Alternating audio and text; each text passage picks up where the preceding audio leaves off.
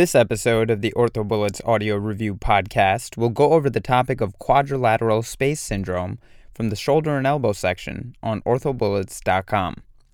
Quadrilateral space syndrome is characterized by compression of the axillary nerve and posterior humeral circumflex artery in the quadrilateral or quadrangular space. Quadrilateral space syndrome is rare and often misdiagnosed as subacromial impingement.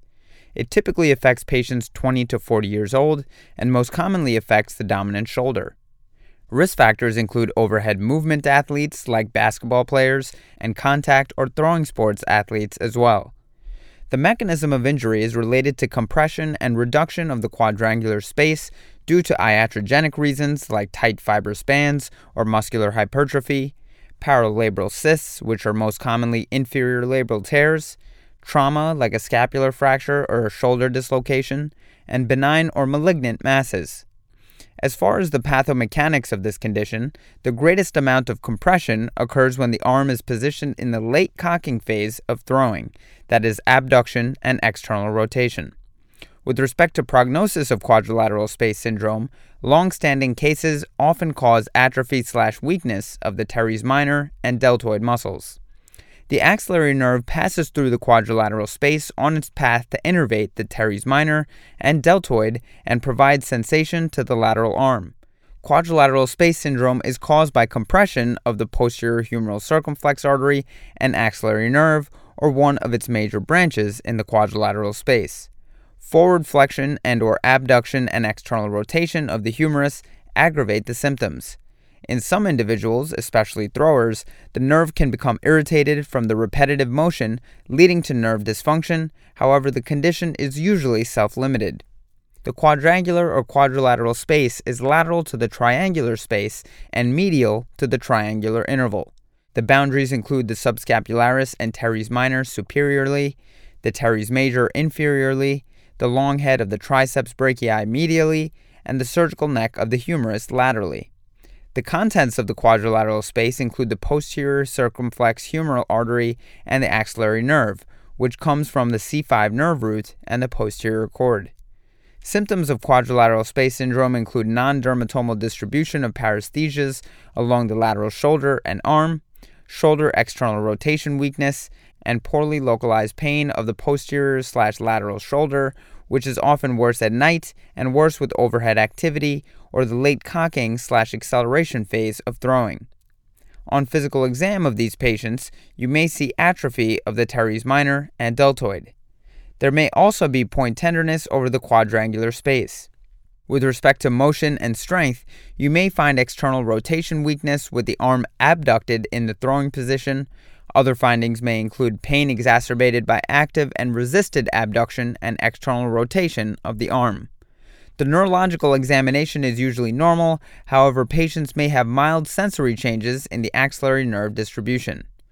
Recommended radiographic views include a shoulder series, that is, AP, lateral, and axillary views. The findings are usually normal, but should be used to rule out pathologic entities. MRI is often used to rule out rotator cuff pathology. Findings may show fatty atrophy of the teres minor due to its axillary nerve innervation. It may also show compression of the quadrilateral space and or an inferior paralabral cyst associated with a labral tear. An arteriogram may show a lesion in the posterior humeral circumflex artery. An EMG may be used to confirm the diagnosis and will typically show axillary nerve involvement. Non operative management of quadrilateral space syndrome with NSAIDs, activity restriction, and physiotherapy is the first line of treatment.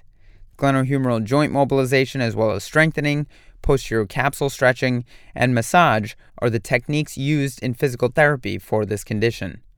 Most people with quadrilateral space syndrome improve with 3 to 6 months of non operative treatment. A diagnostic lidocaine block may be used to help confirm the diagnosis and may also be therapeutic if positive. The technique is basically to inject plain lidocaine directly into the quadrilateral space. The starting point is 2 to 3 centimeters inferior to the standard posterior shoulder arthroscopy portal. You will have a positive result if there is no point tenderness or pain with full range of motion of the shoulder following injection. Operative options include nerve decompression, which is indicated for failure of non operative management, significant weakness and functional disability, as well as for decompression of a space occupying lesion.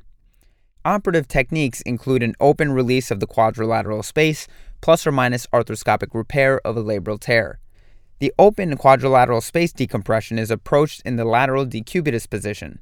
A 3 to 4 centimeter incision is made over the quadrilateral space. Next, the posterior border of the deltoid is identified and should be reflected superolaterally. Next, the fat in the quadrilateral space between the teres minor and teres major is exposed. Then you will identify the axillary nerve by using the humeral neck as a reference and you should obviously take care to avoid cutting the posterior circumflex artery. Then, you will free any fibrous lesions adhering to the nerve. Finally, you will ensure the nerve is completely free of compression by moving the arm into abduction and external rotation. Postoperative care will involve immediate sling immobilization for comfort, early pendulum exercises to avoid new adhesions, and progress to full active range of motion with supervised physical therapy. So, to quickly review, let's consider the case of a 27 year old man who has had left dominant extremity shoulder pain and weakness for the past five months. He denies any history of a precipitating event, but recalls that the pain began around the time he started lifting weights after a year off from lifting. Examination reveals full range of active and passive motion, negative Hawkins and Neer impingement signs, 5 out of 5 abduction strength, 5 out of 5 external rotation strength with the arm adducted at his side, and a negative belly press, Gerber liftoff, and O'Brien's test. He does have weakness with resisted external rotation with the arm abducted to 90 degrees. Radiographs are unremarkable. An MRI arthrogram shows no rotator cuff tear or labral tears, however, shows moderate isolated atrophy of the teres minor muscle belly. So, based on this information, the most likely diagnosis is quadrilateral space syndrome. Examination reveals weakness of the teres minor muscle, and the MRI scan shows moderate isolated atrophy of the teres minor muscle belly, both of which are consistent with quadrilateral space syndrome, which is, of course, compression of the axillary nerve and posterior circumflex humeral artery in the quadrilateral space that is bounded by the teres minor, teres major, long head of the triceps, and the humerus. This syndrome has been related to compression of the neurovascular structures by muscle hypertrophy consistent with the patient's history of lifting weights near the onset of symptoms. The next step in confirming the diagnosis is a subclavian arteriogram with the arm in adduction as well as abduction and external rotation. NSAIDs, activity modification, and physical therapy focusing on glenohumeral mobilization and strengthening, as well as posterior capsule stretching, is the first line of treatment. Lidocaine injections can be diagnostic as well as therapeutic. Quadrilateral space syndrome is usually self limited and will resolve in three to six months with non operative treatment. However, a surgical nerve decompression may be warranted in those patients who fail non operative management, have significant weakness and functional disability, or to decompress a space occupying lesion. That's all for this review of quadrilateral space syndrome.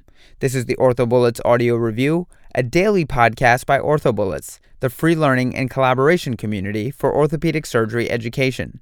If you're enjoying the podcast so far, please consider leaving us a five star review on iTunes. It will help us spread the word and increase our discoverability tremendously. Thanks so much, and we'll see you tomorrow.